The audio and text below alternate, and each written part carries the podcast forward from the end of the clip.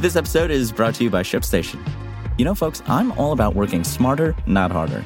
Running a successful e commerce business can be really convoluted, and honestly, you have enough going on. So, I want to introduce you guys to ShipStation. I love using ShipStation because it makes it so much easier to automate all my shipping tasks, and I can manage all my orders in one simple dashboard. Work less and ship more with ShipStation, the innovative tool that helps turn your shipping challenges into opportunities for growth. Go to shipstation.com and use code TechNews to sign up for your free 60 day trial. That's shipstation.com code TechNews. This is Engadget. Here's what's happening in the world of technology.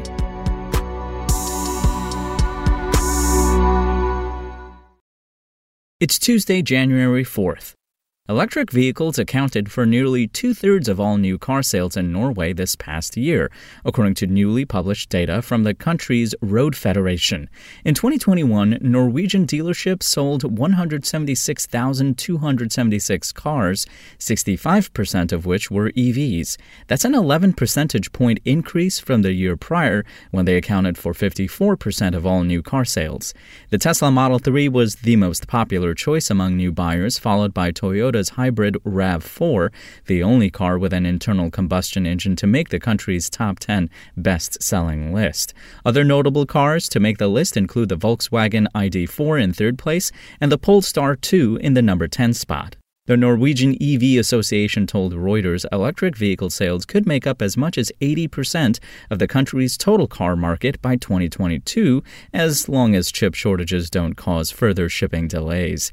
As in 2020, much of what's driving EV adoption in Norway is the country's generous subsidies. Car buyers don't have to pay taxes imposed on traditional internal combustion engine vehicles when they buy an EV. In 2021, the country's federal government missed out on approximately $3.41 billion in tax revenue to push forward on its plan to end all gasoline powered car sales by 2025. And at CES, L'Oreal is showing off its first hair color device that can be used at home. The handheld Colorsonic can mix and apply product evenly, according to the company. If it works as promised, Colorsonic should help users get consistent hair color results without having to go to the salon. L'Oreal developed and refined the device over the course of five years with the help of its customers.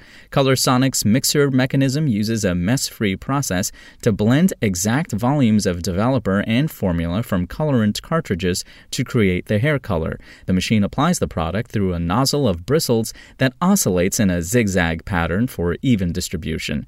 At home dyeing and coloring kits have been around for decades. Still, the consistent results that L'Oreal is promising with Colorsonic could make the device worth checking out. L'Oreal has become something of a mainstay at CES over the last several years. In 2019, it announced a sensor developed with wearable pioneer Professor John Rogers that measures skin hydration levels.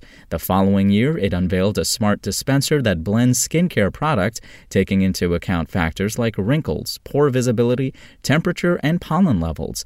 In 2021, L'Oreal's YSL brand revealed an at home lipstick maker based on the Perso smart skincare system. If you want to catch the latest tech news as it's happening, check out Engadget.com or tune in again every weekday.